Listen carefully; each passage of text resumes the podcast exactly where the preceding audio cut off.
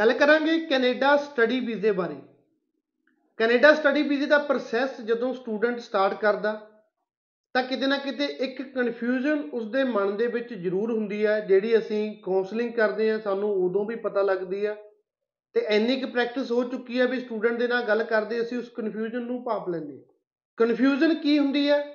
ਕਿਸ ਕਾਲਜ ਦੇ ਵਿੱਚ ਉਹ ਸਟੱਡੀ ਦੇ ਲਈ ਜਾਣਗੇ, ਕਿਸ ਪ੍ਰੋਗਰਾਮ ਦੇ ਵਿੱਚ ਉਹਨਾਂ ਨੂੰ ਅਪਲਾਈ ਕਰਨਾ ਚਾਹੀਦਾ ਐਂਡ ਸਟੱਡੀ ਤੋਂ ਬਾਅਦ ਕਿੰਨਾ, ਕਿੱਦਾਂ ਦਾ ਫਿਊਚਰ ਉਹ ਆਪਣਾ ਦੇਖਦੇ ਨੇ, ਵੀ ਕਿਸ ਤਰੀਕੇ ਦੀ ਜੌਬ ਉਹ ਕੈਨੇਡਾ ਦੇ ਵਿੱਚ ਕਰਨਗੇ।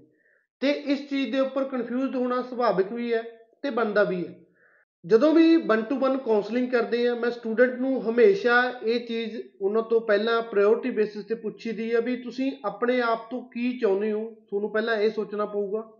ਕਿਉਂਕਿ ਆਫਰ ਲੈਟਰ ਅਪਲਾਈ ਕਰਨ ਵੇਲੇ ਤੁਸੀਂ ਇੱਕ ਕਾਲਜ ਦੇ ਵਿੱਚ ਸੀਟ ਨਹੀਂ ਅਪਲਾਈ ਕਰ ਰਹੇ, ਇੱਕ ਕਾਲਜ ਦੇ ਵਿੱਚ ਆਫਰ ਨਹੀਂ ਅਪਲਾਈ ਕਰ ਰਹੇ, ਤੁਸੀਂ ਆਪਣੇ ਆਉਣ ਵਾਲੇ 10 20 30 ਸਾਲਾਂ ਦਾ ਇੱਕ ਤਰੀਕੇ ਨਾਲ ਡਿਸੀਜਨ ਲੈਣ ਜਾ ਰਹੇ ਹੋ ਵੀ ਆਉਣ ਵਾਲੇ 10 ਸਾਲਾਂ ਦੇ ਵਿੱਚ 20 ਸਾਲਾਂ ਦੇ ਵਿੱਚ ਤੁਸੀਂ ਕੀ ਕਰਨਾ। ਸੋ ਚਾਹੇ 10 ਦਿਨ 20 ਦਿਨ ਆਫਰ ਲੇਟ ਅਪਲਾਈ ਕਰ ਲਓ, ਕੋਈ ਪ੍ਰੋਬਲਮ ਨਹੀਂ ਹੈ। ਬਟ ਅਪਲਾਈ ਕਰਨ ਵੇਲੇ ਪਤਾ ਹੋਣਾ ਚਾਹੀਦਾ ਵੀ ਇਸ ਕਾਲਜ ਦੇ ਵਿੱਚ ਅਗਰ ਮੈਂ ਅਪਲਾਈ ਕਰ ਰਿਹਾ ਤਾਂ ਕੀ ਰੈਂਕਿੰਗ ਹੈ। ਇਸ ਪ੍ਰੋਗਰਾਮ ਦੇ ਵਿੱਚ ਅਗਰ ਮੈਂ ਅਪਲਾਈ ਕਰ ਰਿਹਾ ਤਾਂ ਕਿੱਦਾਂ ਦਾ ਪ੍ਰੋਗਰਾਮ ਹੈ? ਐਂਡ ਉਸ ਦੇ ਵਿੱਚ ਤੁਹਾਡਾ ਫਿਊਚਰ ਕੀ ਹੈ? ਕੀ ਇਹ ਆਕੂਪੇਸ਼ਨ ਔਨ ਡਿਮਾਂਡ ਆਕੂਪੇਸ਼ਨ ਦੀ ਲਿਸਟ ਦੇ ਵਿੱਚ ਆਉਂਦਾ ਕੀ ਤੁਹਾਨੂੰ ਇੱਕ ਚੰਗੀ ਜੌਬ ਕੈਨੇਡਾ ਦੇ ਵਿੱਚ ਮਿਲ ਸਕਦੀ ਹੈ? ਸੋ ਦੂਸਰਾ ਜਿਹੜਾ ਮੇਰਾ ਸਟੂਡੈਂਟ ਦੇ ਨਾਲ ਹੁੰਦਾ ਵੀ, ਤੁਸੀਂ ਦੇਖੋ ਤੁਸੀਂ ਕਿਸ ਤਰੀਕੇ ਦੀ ਜਿਹੜੀ ਆਪਣੀ ਸਟੱਡੀ ਕਰਨੀ ਹੈ। ਕਈ ਸਟੂਡੈਂਟ ਹੁੰਦੇ ਆ ਜਿਹੜੇ ਇੱਕ ਕਹਿ ਦਈਏ ਬਹੁਤ ਚੰਗੇ ਕਾਲਜ ਦੇ ਵਿੱਚ ਜਾਂ ਬਹੁਤ ਚੰਗੇ ਕੋਰਸ ਦੇ ਵਿੱਚ ਸਟੱਡੀ ਕਰਨਾ ਚਾਹੁੰਦੇ ਨੇ। ਉਹ ਸਟੱਡੀ ਵੀਜ਼ੇ ਤੇ ਜਾਣਾ ਚਾਹੁੰਦੇ ਆ ਤਾਂ ਉਸ ਪਹਿਲੇ 2 ਸਾਲ ਉਹ ਸਟੱਡੀ ਨੂੰ ਦੇਣਾ ਚਾਹੁੰਦੇ ਆ। ਦੇਣਗੇ ਤਾਂ ਵੀ ਬਹੁਤ ਵਧੀਆ ਕਿਉਂਕਿ ਅਗਰ ਤੁਸੀਂ ਪਹਿਲੇ 2 ਸਾਲ ਸਟੱਡੀ ਕਰੋਗੇ ਚੰਗੇ ਤਰੀਕੇ ਦੇ ਨਾਲ, ਤਾਂ ਤੁਹਾਡੇ ਜਿਹੜੇ ਉਸ ਤੋਂ ਬਾਅਦ ਦਾ ਜਿਹੜਾ ਟਾਈਮ ਹੈ ਉਹ ਬਹੁਤ ਚੰਗਾ ਲੰਘੂਗਾ। ਚੰਗੇ ਤਰੀਕੇ ਦੀ ਜੌਬ ਤੁਸੀਂ ਦੇਖ ਸਕਦੇ ਹੋ। ਜ਼ਰੂਰੀ ਨਹੀਂ ਹੈ ਸਾਰਿਆਂ ਨੇ ਟਿਮ ਹਾਰਟਨ ਸਬਵੇ ਜਾਂ KFC ਦੇ ਵਿੱਚ ਹੀ ਜੌਬ ਕਰਨੀ ਹੈ। ਬੜੀਆਂ ਰਿਪਿਊਟਡ ਜੌਬਸ ਵੀ ਕੈਨੇਡਾ ਦੇ ਵਿੱਚ ਹੈਗੀਆਂ ਨੇ ਤੇ ਉਹ ਵੀ ਤੁਸੀਂ ਕਰ ਸਕਦੇ ਹੋ। ਤੁਹਾਡੀ ਕੈਪੇਬਿਲਿਟੀ ਜਿਹੜੀ ਉਸ ਨੂੰ ਕਰਨ ਦੀ ਹੋਣੀ ਚਾਹੀਦੀ ਹੈ। ਸੋ ਦੂਸਰੇ ਸਟੂਡੈਂਟ ਜਿਹੜੇ ਆਉਂਦੇ ਨੇ, ਉਹੀ ਸੇਮ ਹੁੰਦੇ ਆ ਵੀ ਉਹਨਾਂ ਨੂੰ ਕਿਤੇ ਨਾ ਕਿਤੇ ਸਟੱਡੀ ਕੰਪਲੀਟ ਕਰਕੇ ਵਰਕ ਪਰਮਿਟ ਲੈਣਾ। ਵਰਕ ਪਰਮਿਟ ਲੈਣ ਤੋਂ ਬਾਅਦ ਪੀਆਰ ਲੈਣੀ ਹੈ। ਪੀਆਰ ਲੈਣ ਤੋਂ ਬਾਅਦ ਸੋਚਾਂਗੇ ਅਸੀਂ ਕੀ ਕਰਨਾ। ਜੋ ਕਿ ਕਿਤੇ ਨਾ ਕਿਤੇ ਇੱਕ ਵਾਰ ਤਾਂ ਤੁਹਾਨੂੰ ਬਹੁਤ ਸਹੀ ਲੱਗੂਗਾ। ਕਿਉਂਕਿ ਤੁਹਾਡੇ ਕੋਲ ਦੋ ਦਿਨ ਤੁਸੀਂ ਕਾਲਜ ਜਾਣਾ ਹੋਊਗਾ, ਉਸ ਤੋਂ ਬਾਅਦ ਕੰਮ ਕਰ ਸਕਦੇ ਹੋ, ਚੰਗੀ ਗੱਡੀ ਲੈ ਸਕਦੇ ਹੋ, ਖਰਚੇ ਕਰ ਸਕਦੇ ਹੋ।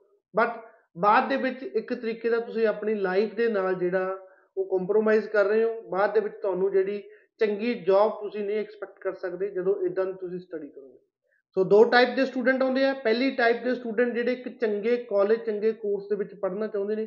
ਸੋ ਮੇਰੀ ਉਹਨਾਂ ਨੂੰ ਬੇਨਤੀ ਹੈ ਕਿ ਹਮੇਸ਼ਾ ਜਿਹੜਾ ਕਾਲਜ ਦਾ ਮੇਨ ਕੈਂਪਸ ਆ ਉਸ ਦੇ ਵਿੱਚ ਅਪਲਾਈ ਕਰੋ। ਮੇਨ ਕਾਲਜ ਦੇ ਵਿੱਚ ਅਪਲਾਈ ਕਰੋ। ਕਦੇ ਉਸ ਦੇ ਕੈਂਪਸ ਜਿਹੜੇ ਹੁੰਦੇ ਨੇ ਮੇਨ ਸਿਟੀ ਦੇ ਵਿੱਚ, ਜਿੰਨਾ ਹੋ ਸਕਦਾ ਉਸ ਚੀਜ਼ ਨੂੰ ਅਵੋਇਡ ਕਰੋ। ਦੂਜੀ ਗੱਲ, ਅਗਰ ਗੱਲ ਕਰੀਏ ਕਿਹੜੀਆਂ ਕਿਹੜੀਆਂ ਫੀਲਡਸ ਜਿਹੜੀਆਂ ਸਟੂਡੈਂਟ ਦੇ ਲਈ ਵਧੀਆ ਨੇ, ਜਿਹਦੇ ਵਿੱਚ ਉਹਨਾਂ ਨੂੰ ਸਟੱਡੀ ਕਰਨ ਤੋਂ ਬਾਅਦ ਚੰਗੀ ਜੌਬ ਮਿਲੂ, ਤਾਂ ਮੇਰੇ ਅਕੋਰਡਿੰਗ ਸਭ ਤੋਂ ਚੰਗੀ ਫੀਲਡ ਜਿਹੜੀ ਆਈਟੀ ਦੀ ਫੀਲਡ ਹੈ। ਆਈਟੀ ਦੇ ਜਿੰਨੇ ਵੀ ਪ੍ਰੋਗਰਾਮ ਨੇ ਉਸ ਨੂੰ ਕੰਪਲੀਟ ਕਰਨ ਤੋਂ ਬਾਅਦ ਕੈਨੇਡਾ ਦੇ ਵਿੱਚ ਆਈਟੀ ਦੀਆਂ ਜੌਬਸ ਬਹੁਤ ਨੇ ਤੇ ਐਂਡ ਪੇ ਰੇਟ ਬਹੁਤ ਵਧੀਆ। ਸੋ ਆਈਟੀ ਦਾ ਅਗਰ ਤੁਸੀਂ ਸਟੱਡੀ ਕਰਨੀ ਹੈ business information technology information security ਹੋਰ ਵੀ ਬਥੇਰੇ ਇਦਾਂ ਦੇ ਕੋਰਸ ਨੇ ਜਿਹੜੇ ਅਲੱਗ-ਅਲੱਗ ਕਾਲਜ ਦੇ ਵਿੱਚ ਅਲੱਗ-ਅਲੱਗ ਕੋਰਸ ਦਾ ਜਾਂ ਡਿਪਲੋਮੇ ਦਾ ਜਾਂ ਪੋਸਟ ਗ੍ਰੈਜੂਏਟ ਡਿਪਲੋਮੇ ਦਾ ਨਾਮ ਹੈ। ਬਟ ਕਿਤੇ ਨਾ ਕਿਤੇ ਆਈਟੀ ਦੇ ਸੈਕਟਰ ਵਿੱਚ ਤੁਸੀਂ ਜਾਂਦੇ ਹੋ, ਇੱਕ ਚੰਗੀ ਜੌਬ ਤੁਸੀਂ ਐਕਸਪੈਕਟ ਕਰ ਸਕਦੇ ਹੋ ਵੀ ਤੁਹਾਨੂੰ ਚੰਗੀ ਜੌਬ ਜਿਹੜੀ ਮਿਲੂਗੀ।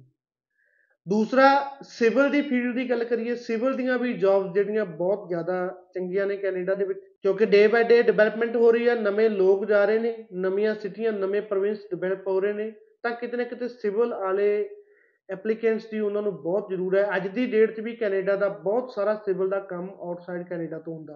ਕਿਉਂਕਿ ਲੋਕਲ ਜੋ ਸਿਵਲ ਇੰਜੀਨੀਅਰ ਨੇ, ਉਹਨਾਂ ਦੀ ਪੇ ਜਾਂ ਉਹਨਾਂ ਦਾ ਜਿਹੜਾ ਚਾਰजेस ਬਹੁਤ ਜ਼ਿਆਦਾ ਹਾਈ ਨੇ ਕਿ ਕਈ ਵਾਰ ਉਹ ਪੇ ਨਹੀਂ ਕਰ ਸਕਦੇ। So IT civil electrical automotive aeronautical heavy duty equipment ਇਦਾਂ ਦੇ ਬਥੇਰੇ ਕੋਰਸ ਹਨ ਜਿਨ੍ਹਾਂ ਨੂੰ ਸਟੱਡੀ ਕਰਨ ਤੋਂ ਬਾਅਦ ਤੁਸੀਂ ਚੰਗੀ ਜੌਬ ਐਕਸਪੈਕਟ ਕਰ ਸਕਦੇ ਹੋ। ਆਟੋਮੋਟਿਵ ਐਰੋਨੋਟਿਕਲ ਜਾਂ ਹੈਵੀ ਡਿਊਟੀ ਦੇ ਵਿੱਚ ਜਿਹੜਾ ਟ੍ਰੇਡ ਵਰਕ ਜਿਹੜਾ ਬਹੁਤ ਹੁੰਦਾ ਕੋਆਪ ਹੁੰਦੀ ਹੈ ਮੋਸਟਲੀ ਪ੍ਰੋਗਰਾਮ ਦੇ ਵਿੱਚ ਡਿਊਰਿੰਗ ਦਾ ਸਟੱਡੀ ਫੀਲਡ ਦੇ ਵਿੱਚ ਕੰਮ ਜਾ ਕੇ ਕਰਨ ਦਾ ਸਟੂਡੈਂਟ ਨੂੰ ਮੌਕਾ ਮਿਲਦਾ।